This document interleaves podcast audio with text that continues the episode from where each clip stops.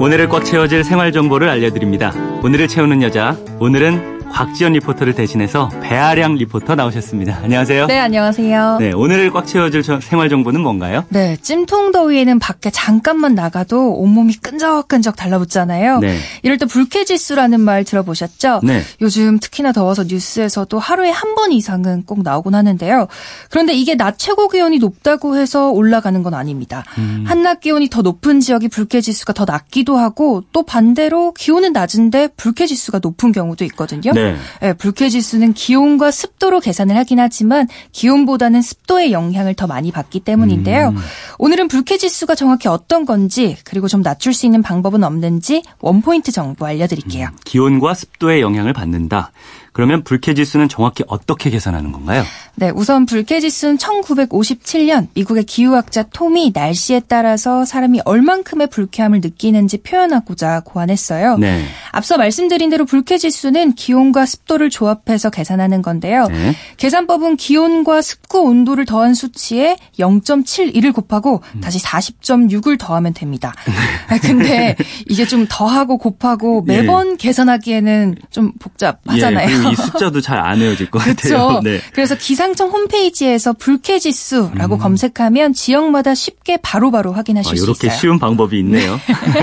그러면 불쾌지수가 얼마 정도면 불쾌하다, 찝찝하다라고 느끼는 건가요? 네, 불쾌 지수는 4단계로 나눠집니다. 수치가 68 미만이면 낮음 단계, 68에서 74까지는 보통, 또 75에서 79는 높음 수준인데요. 네. 높음 단계까지 오르면 두 명 중에 한 명은 불쾌감을 느끼곤 음. 합니다. 그리고 80을 넘어가면 매우 높은 단계거든요. 네.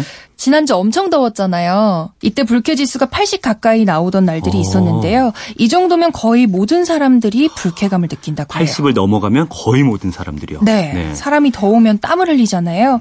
아무래도 습도가 높을수록 공기 중에 수분이 많기 때문에 땀이 잘 안 마르게 돼요. 아, 네, 그러면서 더 큰 불쾌감을 느끼는 거죠. 그런 이유가 있는 거군요.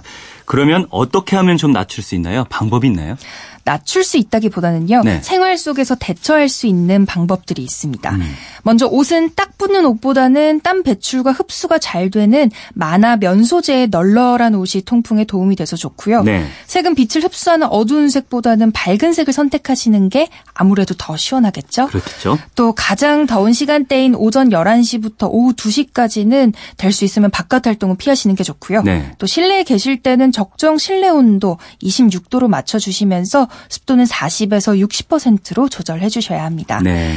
이때 집안의 습기를 제거하는데 굵은 소금이 도움이 돼요. 붉은 소금이요. 네, 소금을 뚜껑 없는 그릇에 담아서 습한 곳에 두면 금방 습기를 빨아들이고요. 음. 또그 소금은 다시 전자레인지에 어. 돌려서 사용할 수 있습니다. 재활용도 가능한 거죠. 네.